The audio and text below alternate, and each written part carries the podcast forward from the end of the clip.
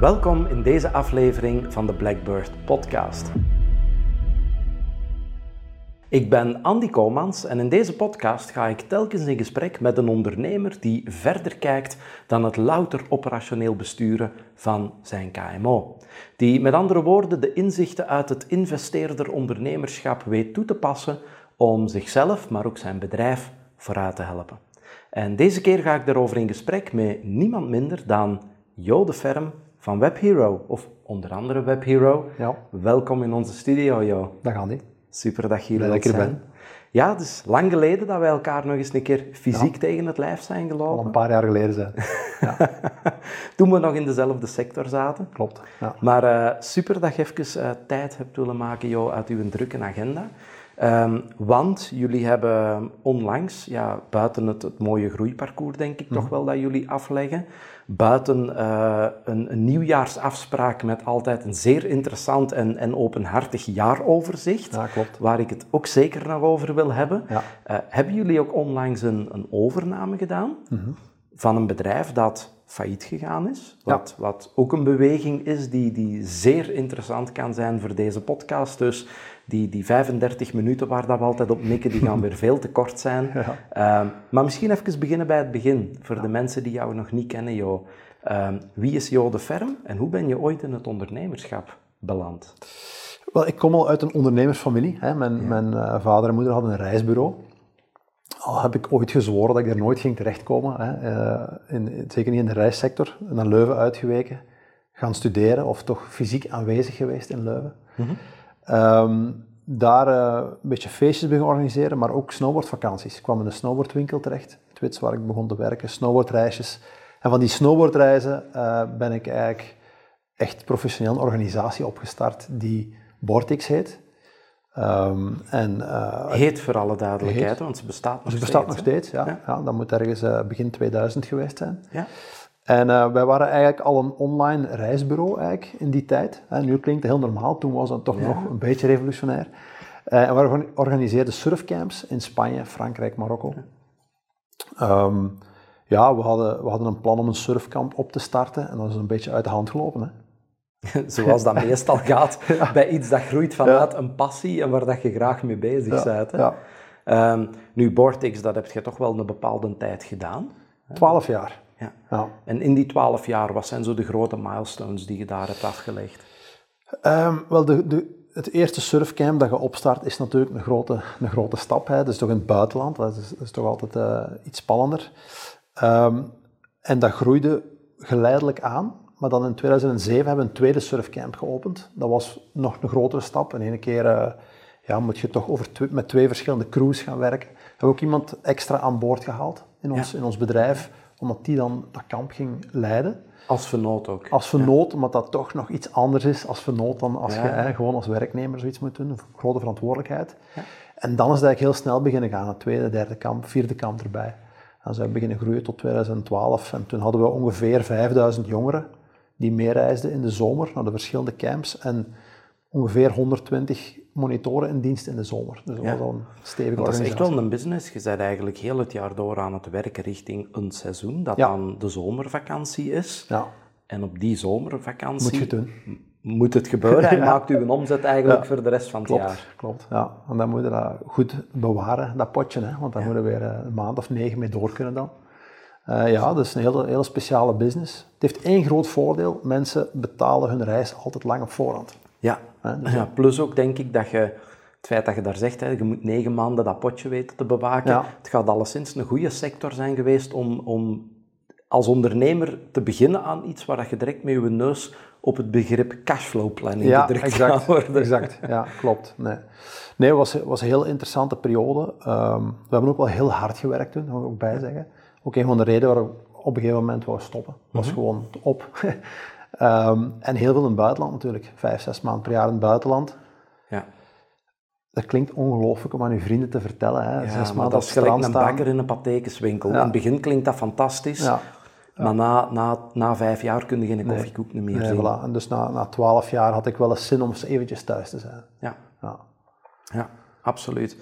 Ja, dat is iets dat, ja, plus als er een factor gezin bij komt, ja. dan, dan wordt dat toch ook wel iets waar je rekening mee houdt. Exact, ja. of je kijkt naar uit en je wilt een keer aan een, een tweede stuk van je leven beginnen, zal ik het zo zeggen. Hè. Heb je daar redelijk proactief geschakeld? Of is het op een moment, dus misschien een heel persoonlijke vraag, of is dat eerder op, toch op een moment gekomen dat ja, het gezin en de omstandigheden daar een beetje druk op de ketel begonnen zetten? Ja, ik, had, uh, ik was al samen met mijn vrouw, hè, er waren nog geen kindjes toen, uh, maar het was een combinatie van van alles. Ik, vond, ik had moeite met de verantwoordelijkheid, die steeds groter werd, want ja, praat over jongeren, kindjes soms van 13 tot 16, ja. allee, en ook, ook volwassenen en studenten natuurlijk, maar ja, je draagt wel een grote verantwoordelijkheid.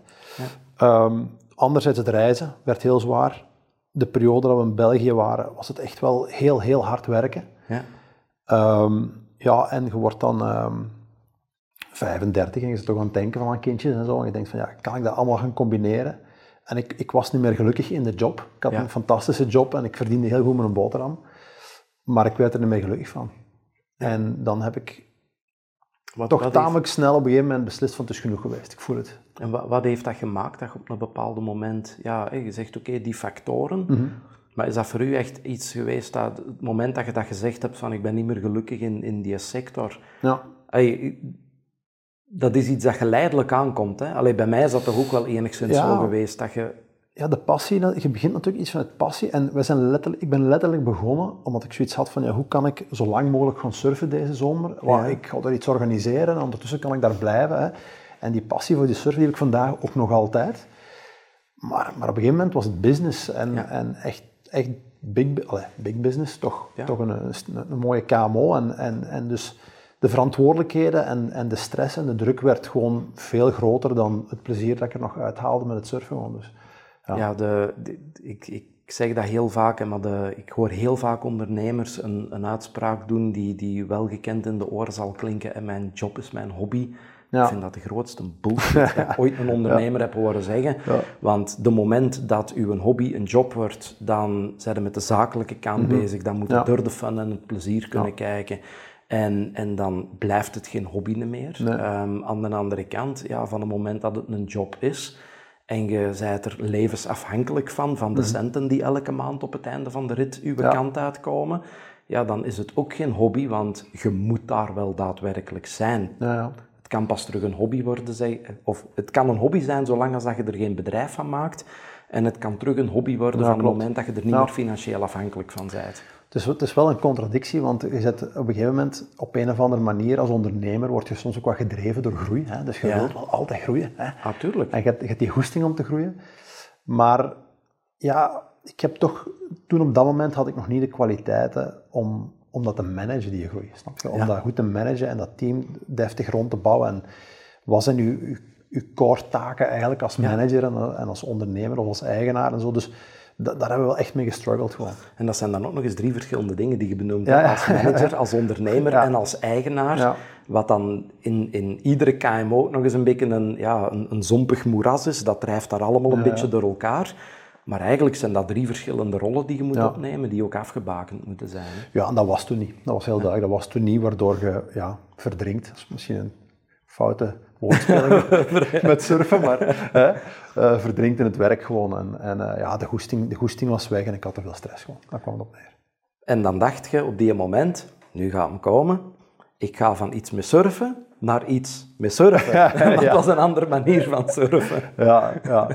Um, nee, ik heb daar, ik, de dag dat ik de beslissing heb genomen en we rond waren met mijn vernoot op dat moment, want we waren met twee vernoten, um, had ik geen idee wat ik ging doen. Heeft u uitgekocht ja. op die moment? En je hebt toen echt gezegd, nu ga ik even, ja, spreekwoordelijk gezegd, even twee maanden op een berg zitten en, en nadenken over wat ik wil doen, maar ik weet het nog niet. Klopt. Alleen die twee maanden, zo lang heeft het niet geduurd. het is al twee weken geweest. Uh, ja, nee, maar ik was echt even, ik had echt nood aan rust. Maar wat ik toch geleerd heb, als je dan afscheid neemt van je bedrijf, wat moeilijk is en emotioneel is, oké, je krijgt daar wat centen voor dan natuurlijk in de plaats. Maar voor mij persoonlijk was het voornamelijk de, de druk op mijn schouders. Dat was echt uh, ja, 10.000 kilo van de schouders. En ik had terug het gevoel dat ik een wit blad had. Wat mij, die, die lege batterij die was op, ja, op een week terug terug gevuld met ideeën en, en goestingen. Dat is iets dat ik zo vaak hoor. Hè? Ondernemers die dan zeggen van, ja, ik heb 20, 30 jaar keihard geknald, ik Mhm. verkoop mijn bedrijf en dan ga ik twee jaar een sabbat doen. Ja. En letterlijk, ik denk 80, 90 procent van al die mensen die dan op voorhand zeggen, ik ga een jaar, twee jaar een sabbat doen, Ja. die, die houden dat twee weken tot twee maanden vol en die zijn ondertussen terug één of meerdere andere bedrijven zo uit was het bij mij ook. Dat was bij mij ook, ja. En hoe is, dat, hoe is dat dan? Want dan neem ik aan, dan heb ik het over het, het, het agency Content Crackers. Ja. Hè? Eh, hoe is dat op uw pad gekomen toen? Ehm, wel, in, in de, ik had wel gevoeld in mijn periode bij Bortix dat mijn energie en misschien ook een beetje van mijn kwaliteiten op de marketingkant zaten. Ja. Ehm, we hebben de rise van Facebook heel erg meegemaakt als jongere organisatie. 2008 zaten daar nog geen bedrijven op, hè. toen was dat alleen maar jongere studenten. En we hebben daar echt op kunnen meesurfen op dat succes. En dus ik had zoiets van, ja, ik heb hier, ik, ik kan hier iets hè, met die social media, wat veel bedrijven nog niet kunnen. En, en ik wil er iets mee gaan doen. En dat was dan het maken van content. Bij, bij Bordix hadden wij al toen Bordix TV, we hadden een Bordix Radio, we hadden fotografen mee. Dus we waren eigenlijk heel erg bezig met content. Hadden zelfs een magazine toen. Ehm, dus in die richting was ik aan het denken. Ehm, nu, mijn vernoot in Content Crackers, Sander, dat was ook degene waar ik ooit al feestjes mee had georganiseerd. En eigenlijk ook al heel mijn traject bij Bordix was aan mijn webdeveloper. Ja. Dus wij, wij hadden al, al, al meer dan tien jaar samen op de teller en dat klikte goed, weliswaar in een klant-leverancier vriendschappelijke relatie. Ehm, maar hij, ja, hij bouwde websites en ik dacht, ja, social media, content, websites, ja, we, dat, dat is toch een match.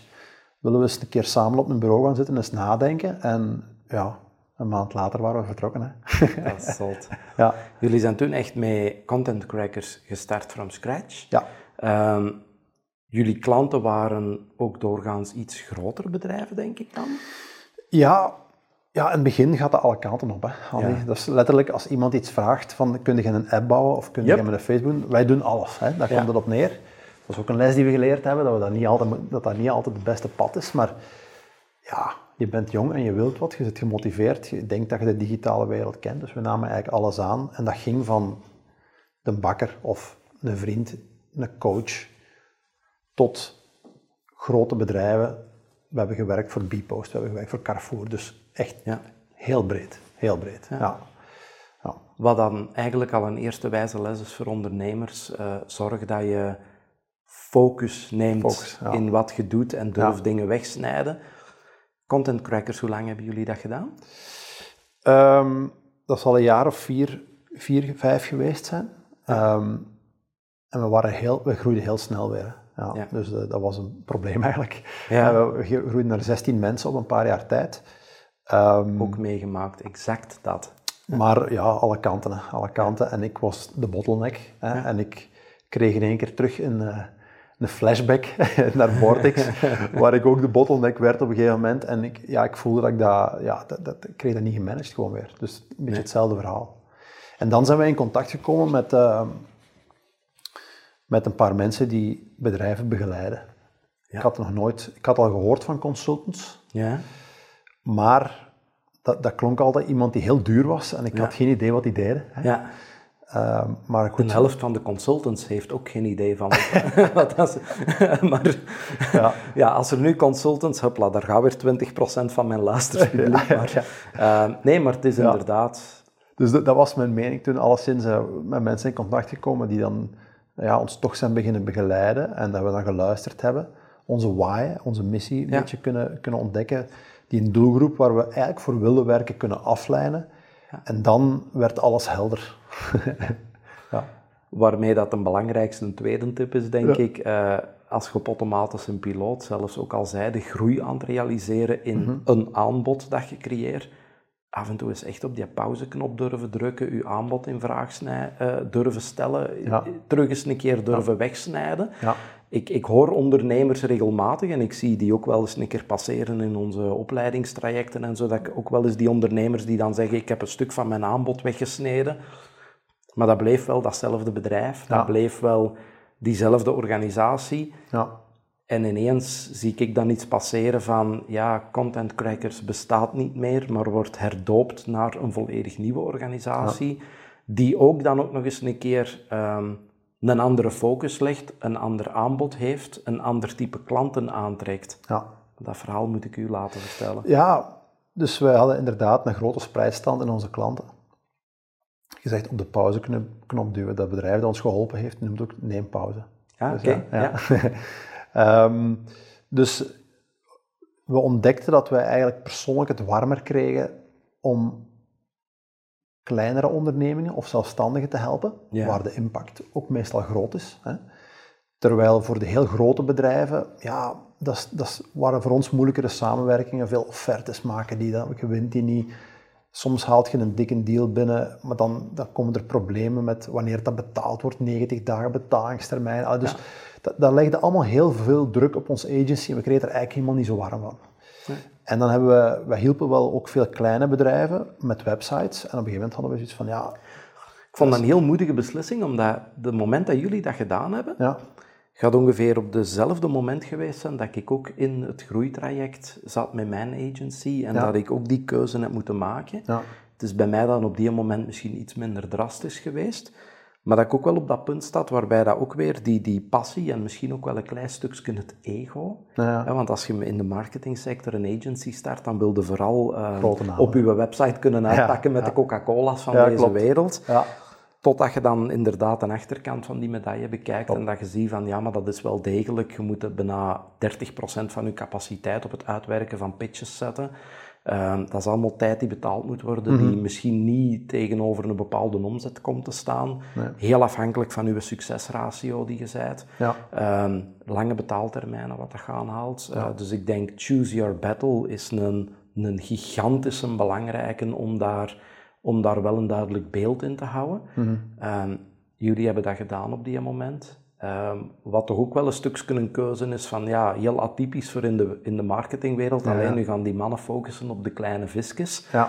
Maar wederom, de achterkant van die medaille is ehm, heel goede risicospreiding onder uw cliënteel. Je hebt daar dan ook wel een formule aan gekoppeld die voor een permanente inkomstenstroom kon zorgen, die, die heel recurrent was. Ehm, dus WebHero is het dan geworden. WebHero is het geworden, ja. En wat doet WebHero? WebHero is het digitale held van zelfstandige en kleine ondernemingen. Hè. Dus wij willen, wij willen hen de wapens geven om tegen die grote bedrijven te strijden te trekken. En dat moet betaalbaar blijven natuurlijk. Hè. Ehm, dus wij moeten operationeel zeer gefocust zijn om dat betaalbaar te kunnen houden. Dus dat is, dat is het bedrijf dat we gebouwd hebben nu. Ja. En die kleine bedrijven, die hebben voornamelijk iemand nodig die ze kunnen bellen als ze een digitaal Ja. probleem hebben en die dat snel moet kunnen oplossen, die een telefoon opneemt. Ja. En niet via een projectmanager een offerte gaat maken en dan gaat kijken wanneer het kan in de planning. Dus dat is een beetje waar, waar wij het verschil willen maken. Ja. Eh, was een grote stap, omdat toen we beslist hebben om WebHero te worden, was dat maar 30% van ons bedrijf. Oh, ja, dat, Ja. dat is een heel moedige beslissing. En, en waar raad je aan voor een ondernemer die... Want ik weet dat ongetwijfeld heel veel ondernemers die nu luisteren of kijken, dat die ook wel eens in die positie gaan zitten van... Ga, eigenlijk weet ik dat ik hier al tien jaar aan het rondfietsen ben met oud meubilair. ik zou dat eigenlijk Ja. eens een keer volledig moeten herinrichten hier, maar ja, ik durf niet. Ja. Durf is dan een belangrijke factor, want je, je, je gooit iets zeker. En zeker ook gelijk bij jullie, dat was nog altijd aan het groeien. Het is niet dat dat model op een bepaald Nee, nee. moment aan het krimpen was. Nee. Ja, durf het dan maar eens buiten smijten. Wat was uw learning daar vooral geweest? Ja, dat, was een groot, dat, dat, dat voelde ook aan als een groot risico. Ik had al gezegd dat we begeleiding eh, gevonden hadden. En dat doet wel deugd, want je, je, hebt, je hebt het gevoel dat je iemand naast je hebt die weet waarover over ze spreken. Hè. Eh, pas op, we hebben ook kapitaal moeten gaan zoeken om van die 30% weer 100% te maken, want we wouden eigenlijk bijna iedereen van ons team samenhouden. Ja. Hè. Ehm, en dat heeft ons toch wel opnieuw een jaar of twee gekost om, om daar te geraken. Ik wou Dus- het te vragen hoe lang dat, dat geduurd had voordat Ja. dat terug cash positive was. Want Ja. meestal hoorde daar twee, drie jaar dat je daar toch wel... ja. Dus dat betekent dat je ja, eigenlijk al in het begin een funding moet gaan ophalen om zelf- te zorgen dat je dat overbrugt En krijgt. zelf opnieuw investeren. Dus, ook, Ja. eh, dus ja, dat is ook zo. Ehm, dat, dat was wel spannend. Dat was wel spannend. Vind ik ook een goeie dat je daar zegt hè, van ja, zelf opnieuw investeren. Waarmee dat je op die moment als ondernemer de held, aha, de slimme woordspelingen blijven komen, eh, de held van uw onderneming kunt zijn. Waarom? Omdat jij als ondernemer op voorhand genoeg vermogen uit je bedrijf hebt gehaald. En ik merk dat dat voor veel ondernemers ook wel zoiets is dat, dat heel atypisch voelt. Hè? Want Mhm. meestal gaan een ondernemer in het begin zeggen, laat alles daar maar in, want we moeten Mhm. onze groei bekostigen, pakken zo weinig mogelijk mee naar huis. Ja, En dan ga je op die moment ook niet kunnen klaarstaan nee, dat klopt. als het nodig is. Nee, nee, dat klopt. Dat is ook zo. Dat, dat, dat zijn beslissingen. Natuurlijk, ik denk als jonge ondernemer is dat moeilijker. Hè? Op dat moment al, had, had ik wel al, al 15 jaar op de teller als ondernemer. Dus je- langzaam maar zeker ziet je wel, allee, leert je veel en, en neemt dus soms toch ook eens goede beslissingen. Hè? Ja. Ehm, maar inderdaad, dat was, dat was een grote stap. Eh, pas op, en we hebben dat nog eens moeten doen dan in, in de coronaperiode, want dan hebben we ook wel wat klappen gehad. Dus ja, ups en downs. Hè? Ja. Ja. Ja, want ehm WebHero eh, vandaag ehm, doet natuurlijk veel meer dan alleen maar de websites. hè. Jullie hebben een Mhm. Ja. redelijk gediversifieerd Ja. aanbod om, om die ondernemers op zoveel mogelijk punten te ontzorgen, gaande van boekingstools naar SEO en noem maar Mhm. Ja. op.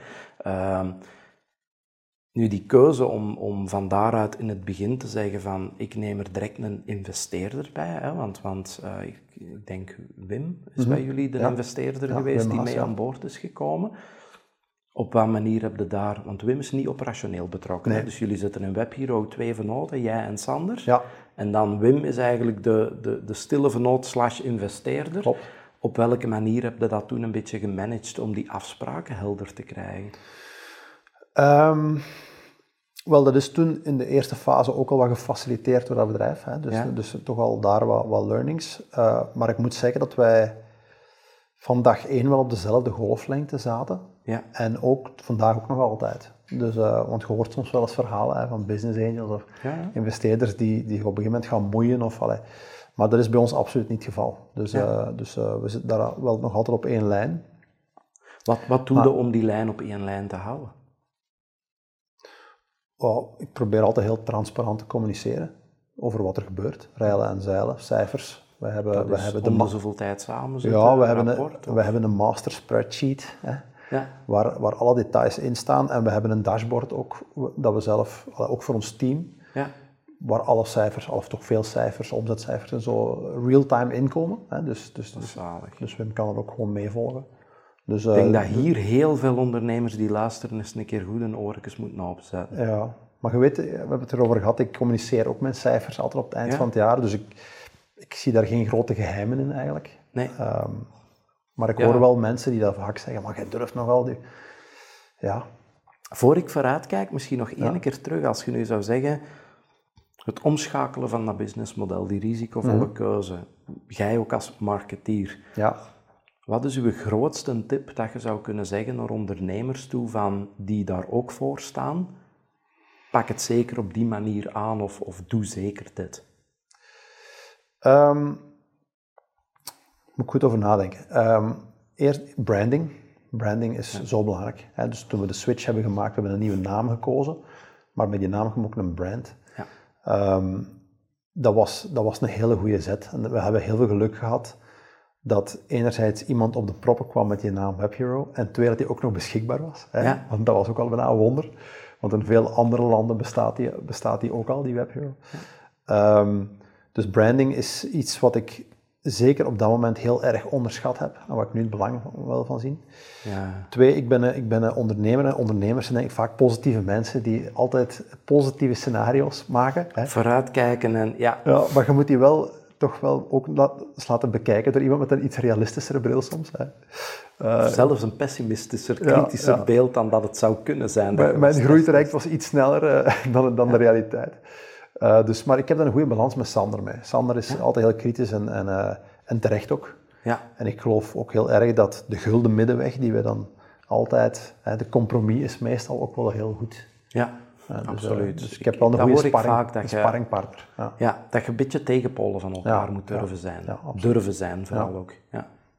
Ehm, als je daar zegt van, hè, je hebt die omschakeling gemaakt, je hebt daar een goed businessmodel, die branding, Mhm. ja, dat is iets dat ik toch ook wel keer op keer zie als ook een van de meest dankbare dingen als ex-marketeer en ex-eigenaar van een marketing agency, dat ik ook vaak zie van, hoe waardevol dat die kennis is om in andere sectoren mee te stappen. Ja. Want je ziet vaak dat, men zegt wel eens, hè, fake it until you make it. Mhm. Maar ik denk dat je als ondernemer gewoon bewust moet zijn dat als je met een nieuw concept, een nieuw bedrijf, dan zul je in het begin een tijd het moeten faken, want je bent een, een credibiliteit aan het vragen aan de markt, Ja. die jij nog niet kunt bekken met resultaten. Nee, nee. En op wat basis gaan onder, eh, gaan, gaat uw doelgroep die beslissing nemen? Ja, dat komt vanuit de credibiliteit van het merk dat je 100%. neerzet. Ja, klopt. En als ik dan zie dat bij zelfs de grotere bedrijven vaak, ja, men gaat dan bij wijze van spreken eens een keer 800 euro aan iemand geven om een nieuw logo in elkaar te flansen en dan plakken we dat op onze camionetten. Ja, dat is geen brand Mhm. Nee, nee, nee. nee. Ja, Nee, daar hebben we ook eh, veel uit geleerd op dat moment. We hadden toen ook zoiets van, moet dat allemaal en zo, en ja, dat kost allemaal veel geld. Hè. ja, Maar achteraf gezien ben ik super blij dat we dat gedaan hebben. ja, Ehm, ja, en met die inzichten ook aan de slag gegaan. Hè. ja. Nu, jullie zijn denk ik ook, en ik denk dat dat ook een learning is, jullie zijn altijd heel sterk blijven experimenteren. Hè? Wat, ik, wat ik heel bewonderenswaardig vind in uw traject is, Ja. ik zie regelmatig de Jo zo een keer passeren op mijn LinkedIn-tijdlijn Ja. alleen nu heeft hem weer een, eh, een YouTube eh, Web Hero TV-programma in elkaar gestoken Ja. en, en nu heeft hem daar weer een awardshow aan vasthangen en er blijven altijd wel nieuwe projecten en nieuwe initiatieven. Wil dat dan tegelijkertijd ook zeggen dat je daar nog altijd een groot stuk van je tijd op kunt spenderen en dat iemand anders dan een stuk die inkleuring geeft naar het managen? Want ik zie daar heel vaak dat ondernemers daar in geremd worden. Hè. Ze Ja. duiken volledig in dat operationeel aansturen van hun bedrijf. Eh, maar dan is 60 uur in een week vaak niet veel. Zeker als je dan met een clubje van... Hoeveel mensen zitten jullie vandaag? 13. Ja, dat is een fulltime job. Ja, dan, dan zijn ze op den duur alleen nog maar daarmee bezig. Ja. En dat haalt dan, vind ik, vaak zo die, die, dat, dat ondernemerschap een beetje uit het bedrijf. Hè. Het klopt. aanbod is wat dat het is en dat zal het blijven. En nu wordt het peddelen, peddelen, peddelen om die 13 mensen in de wegel te houden. ja. Maar er komen geen nieuwe dingen niet meer bij. Nee, ja, dat creatieve, dat zit er bij mij wel in, sowieso. En ik denk ook dat we... Sander is operationeel ook meer gefocust op alles moet gestroomlijnd verlopen. En ehm, dat, dat hebben we trouwens bij de Karel, van der Velde, ook wel ooit geleerd, dat je je positief uit je bedrijf, eh, eh, positief overbodig, wist weer, eh, de juiste term. Dus da- daar zijn we wel tamelijk in geslaagd. Ons bedrijf, we hebben topmensen, die zitten al lang bij ons, we kunnen die ook houden. En, en dat zorgt ervoor dat je zelf met, met andere dingen kunt bezig zijn of Ja. met creatieve ideeën kunt uitwerken. En ja, dat is, ehm, ja, dat is toch wel gelukt, waardoor we die toffe dingen kunnen doen. Ja, Ja. Ja en, en als je nu kijkt naar je huidige dingen, naar je huidige situatie, hoeveel tijd per week, als je dat een beetje in percentages of wat dan ook kunt uitdrukken, hoeveel tijd per week zijn er bezig met dat strategische aspect van nieuwe dingen bekijken, de ontwikkeling van de organisatie as such, ehm, nieuwe opportuniteiten scouten, eh, nieuwe zaadjes planten. Hoeveel tijd zijn er daarmee bezig en hoeveel tijd zijn er in de day-to-day operations? Ik denk dat de meeste van mijn tijd daar naartoe gaat. In de, het eerste of in de tweede? En het, ik ben niet zozeer operationeel bezig. Nee, oké. Nee. Er komen altijd dingen tussen, hè. Ja, Eh, sowieso. Natuurlijk, ik heb veel tijd gestoken in het laatste jaar in Webhero Bookings, nieuw product dan dat we Ja. in de markt moeten zetten. Ehm, ik ben ook een netwerker van nature, denk ik, hè, dus dat doe ik ook nog wel graag. Ehm, maar ik, ik ben niet bezig vandaag met nog het bouwen van een website of allee, van het moment Nee. dat een klant een, een aanvraag doet of ik heb ergens een contact en die kan geholpen worden met een of andere software van ons, dan breng ik die met de juiste persoon in contact en daar stopt is het voor mij dan. Ja, Yes. Ja, ja.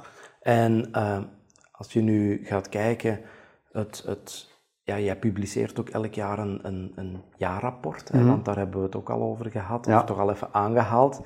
Eh, dat is een van de zaken. Ik weet dat je daar heel veel feedback op hebt gekregen. Ja, ja. van, Oh my god, wat doe jij nu? Ja. Ehm, maar dat zijn dingen, ah wel, ik ga heel eerlijk zijn, de eerste keer als ik dat zag, dacht ik van, yes, eindelijk nog iemand die zo eens een keer Ja. niet alleen de mooie kant van de dingen durft te belichamen, maar ook Ja. eens een keer de, de, de, de shit en de miserie waar dat je in ondernemerschap doorgaat, durft te benoemen. Ja. Want ik denk echt dat, dat ondernemerschap een, een, een, een reputatieprobleem voor zichzelf aan het creëren is, dat het te rooskleurig en aantrekkelijk wordt voorgesteld. Ja. Terwijl, ja, als je heel hard werkt en nadien slim werkt en als je risico's durft pakken en als je de juiste beslissingen neemt en noem maar op, dan zal daar op termijn wel een keer die schoon villa en die dikke auto en noem maar op, dat zal er dan hopelijk allemaal wel komen. Ja.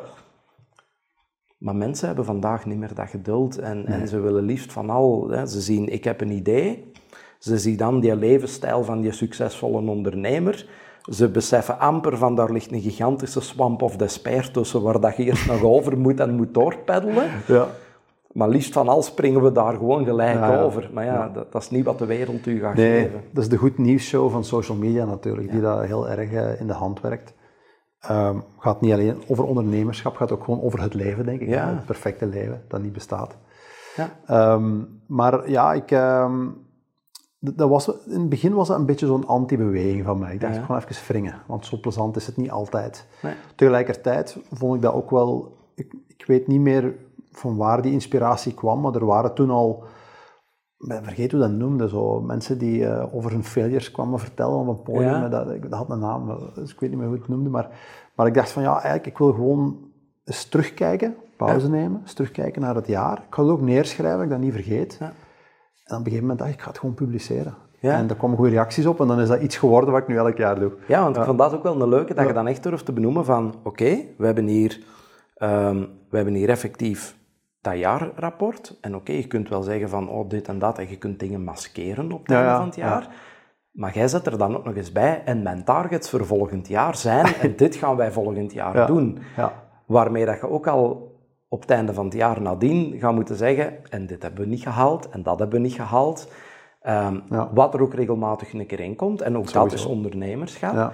Eh, maar dat vind ik dan net een hele sterke, dat je dat durft Ja. te doen. Nu, dat, dat accountable houden, dat je daarmee automatisch doet, ik denk ook dat dat iets is dat veel ondernemers te weinig opzoeken. Ja. Voor mij is dat de grootste bewegingsreden geweest. Wij, wij zijn na ons vijfdaags programma dat we in de wereld hebben gezet, onze business class, Mhm. direct begonnen met daar een jaartraject achter te plakken. Ja. Eigenlijk puur en alleen om die reden Ja. omdat ik weet van, je kunt heel veel kennis krijgen tijdens een opleiding, nadien komt het terug in je bedrijf, die een boek gaat in de kast en, en Ja. er gebeurt niks Nee, mee. nee. Terwijl als je dan weet van, ik kom daar in een werkgroep terecht, ja, dan mogen het wel even drie Mhm. Dat maanden later komen uitleggen waarom dat, je niet gedaan hebt wat dat je gezegd hebt dat je ging doen. Je kunt veel boeken lezen, maar je moet het nog wel omzetten in de praktijk natuurlijk. Ja, klopt. Nee, dat- helemaal. Eh, nee, die cijfers, ja, daar krijg ik het meeste reactie op van, ah, allee, waarom doe je dat? Is toch risico nemen? Maar is, dat, is dat risico nemen? Ik weet niet. Is dat groot risico om een keer te zeggen dat je misschien je, je groeicijfer van 15 of 20% niet gehaald hebt? Dat is, dat is niet zo'n groot probleem eigenlijk. Nee. Ik heb onlangs nog een andere ondernemer, ook iemand die heel goed aan, het- aan het scalen is. Ja. En die zei het ook van, ik heb daar een sport van gemaakt om tegen zoveel mogelijk de juiste mensen Ja, te zeggen wat ik ga doen. Ja. Want die mensen houden mij gewoon accountable. Maar het is ook leuk om je eigen te motiveren. Allee, voor mij is het ook een beetje een motivatie naar mezelf. Ja. Van oké, dit heb ik gezegd, nu, nu moet ik het ook waarmaken. Ja. dus, dus ook Houd dat druk op de ketel. houdt wat druk op de ketel, ja. Jullie hebben onlangs nog een, ehm, een, een, een zeer interessante beslissing gemaakt. ja. Ehm, ineens zie ik iets verschijnen van... Jo heeft een overname gedaan. Jullie Ja. hebben een speler overgenomen.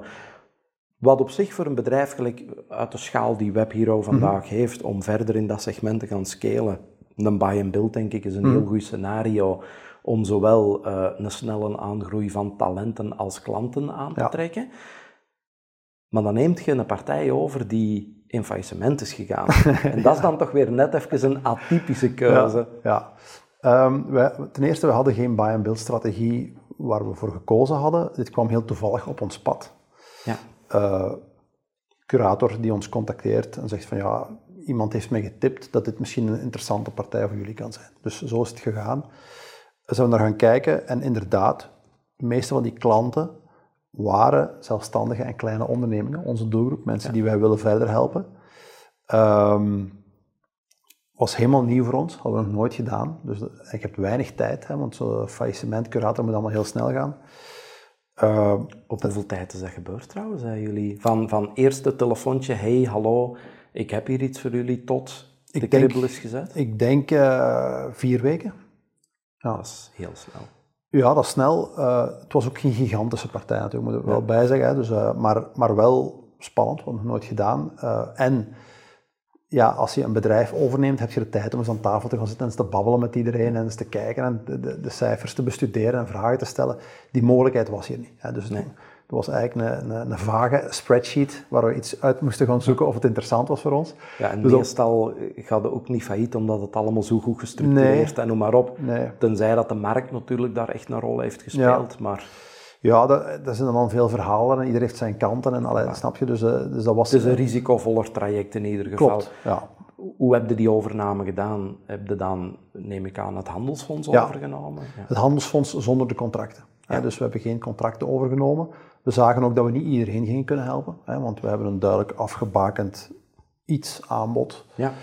Um, we wouden ook de klanten niet vastzetten, dus ze konden zelf kiezen of ze met ons zee gingen gaan of zelf voor een andere partij gingen kunnen kiezen. En ik denk dat we de helft van de klanten hebben ongeveer hebben overgenomen uiteindelijk, wat, wat de doelstelling was. En, en we hebben een goede zaak gedaan, uh, sowieso. Wat heeft u gemotiveerd trouwens om, om wat is voor u het ene, het ene ingrediënt geweest dat je gezegd hebt van yes, dit moeten we doen?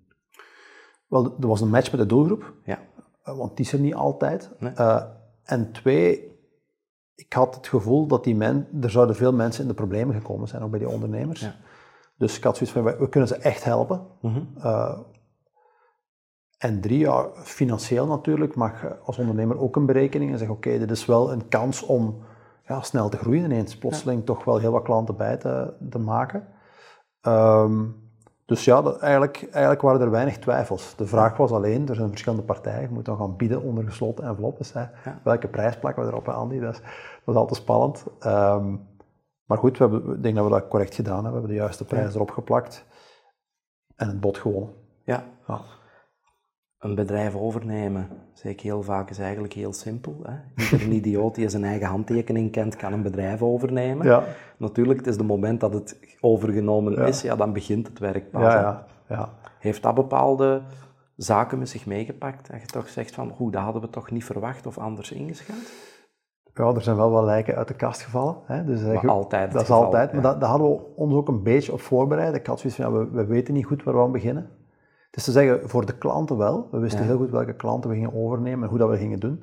Maar goed, ja, er zijn verhalen, en zoals je zelf zegt, een bedrijf is failliet gegaan. Dus er moet ergens iets misgegaan zijn. En dus, dus er zijn wel wat dingen gebeurd uh, waarvan ik denk, ja, als je faillissement overneemt, zijn toch wel wat risico's. Ja. Um, dus ja, ik denk niet dat je dat altijd perfect op voorhand kunt inschatten. Nee. Ja. En naar, naar, naar implementatie toe, wat is daar uh, de, de, de hoe moet ik het zeggen, wat is daar de strategie bij jullie? Want, want heel vaak denken mensen direct van aan de voordeur, van oeh, nu moeten mhm. we daar direct op die gevel, hè, in hoeverre dat mhm. er nog al dan niet een gevel is. Ja. Maar qua marketing en communicatie gaat er alleszins een gevel zijn. Um, ja, bij een faillissement lijkt me dat logisch dat je direct met je, met je nieuwe voordeur gaat communiceren, toch ook daar. Ja. Ik merk dat vaak ondernemers dat te snel willen doen. Ja dat ze te abrupt die transitie willen inzetten en dat dat meestal niet de, de slimste strategie is om te doen. De nagels op de kop, ik denk dat we iets te snel zijn gegaan daar. Uh, dat hadden we misschien anders kunnen doen, maar we hadden niet al de informatie ook niet op voorhand. Nee. dus dat was een beetje achteraf gezien, kunt je altijd, uh, weet je wat je beter had kunnen doen, maar dat is een heel goede les die we geleerd hebben. Mhm. We hebben inderdaad heel snel willen en moeten communiceren naar die klanten. Um, en voor sommigen was dat een, voor sommige van die klanten hadden een godzijdank gevoel van we worden hier geholpen en we, we, kunnen verder. En andere klanten die vielen uit de lucht. Die wisten helemaal van niks en zeggen, maar hier heb ik niet om gevraagd. Dus heel uiteenlopende reacties. Dus misschien was een, een soft transitie, hè? misschien uh, achteraf gezien, ik weet het niet, misschien was dat beter geweest. Ja. Maar het klopt wel wat je zegt, ja, die learnings hadden we nog niet. Nee, nee. Ervaring is iets dat je altijd pas krijgt nadat je het nodig gaat. Ja, dat is altijd uh, het nadeel ervan. Klopt. Uh, zijn er dingen, als je nu één concreet iets zou moeten noemen, hè, want stel dat andere ondernemers die nu luisteren of mm -hmm. kijken zoiets hebben van ik wil dat ook wel eens een keer gaan doen. Wat is bij u de gouden learning dat je zegt van doe zeker dit als je zoiets op je pad krijgt? Um, wel, je moet durven springen. Hè. Ja. Je moet soms een, het is en blijft een risico. Je moet durven springen. En soms denk ik wel van, ja, we springen gewoon en we lossen het wel op. We zien wel. Ja, het risico wordt al voor een stuk beperkt, denk ik, door het feit dat je met een handelsfonds en geen aandelentransactie, Klopt. want ik denk, ja, anders ga je helemaal iets in je nek krijgen. Maar ik moet wel zeggen dat ik, godzijdank, een ongelooflijk team heb die ook mee willen springen. Ja. Want, want die wisten helemaal van niks. Hè. Op het moment, ja, Tot wanneer het getekend tot wanneer was. getekend was, logisch, want ja, je, je kunt daar nog niet over communiceren. Het gaat allemaal heel snel, je weet zelf niet goed allee, waar je aan begint. Dus dat is moeilijk om dan het vertrouwen aan je team al, al te Ja. geven van we gaan, we gaan het kunnen handelen. Ehm, en natuurlijk, de timing heb je niet altijd in de hand. In dit Nee. En op het moment dat de, de beslissing werd genomen, was ik op familievakantie en mijn vernoot ook op familievakantie. Dus we zaten alle, allebei in het buitenland. Als je dan ook nog eens uw gsm en uw mailbox Ja, vergeet, dan Dus, is dat... dus eh, ik, moet, ik moet echt zeggen, wauw, goedje af voor ons team, want allee, eh, ja, iedereen heeft wel ongelooflijk geschakeld en, en ja, Maar je hebt die mensen, neem ik aan, wel een goede briefing mee. Ja, er- tuurlijk. Er, er moet een goede communicatiestrategie opgezet zijn op het moment dat ja, zij ja, dat is ook zo. Dat is ook zo. eh, maar goed, we moeten dan toch die, die, die, die 230 klanten, ineens krijgen die een bericht van, hey, jullie leverancier is overgenomen, maar die zitten met veel vragen, die beginnen allemaal te bellen. Ja. Ja, dat moet allemaal wel gehandeld worden eh, en, en te mailen, dus de- de- dat hebben ze ongelooflijk gedaan bij ons. Ja. Ja.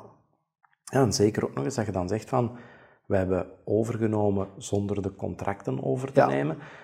Ja, dan, dan kun je naar de klanten toe ook al niet echt gaan maskeren van het is een pure overname. De- de, de context gaat mee moeten gegeven worden, Mhm. Ja, want, want ja, hun contract is op dat moment eigenlijk onbestaande. Ja. En ze gaan met jullie een nieuw contract moeten afsluiten voor een andere formule. Hè? Eh, ja, maar Andy, we hebben, we hebben eigenlijk geen contracten. Bij ons betaalt iedereen voor één jaar. Bij ons zijn nooit geen langdurige contracten. Dat hebben we van dag één en we hebben hierop beslist dat we dat niet willen. Er zijn een paar voorbeelden van collega's. Ja.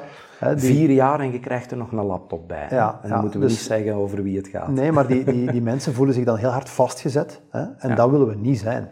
Dus er waren geen contracten en er zijn vandaag nog steeds geen contracten buiten. Ze betalen voor een jaar en gedurende een jaar gaan wij service leveren natuurlijk.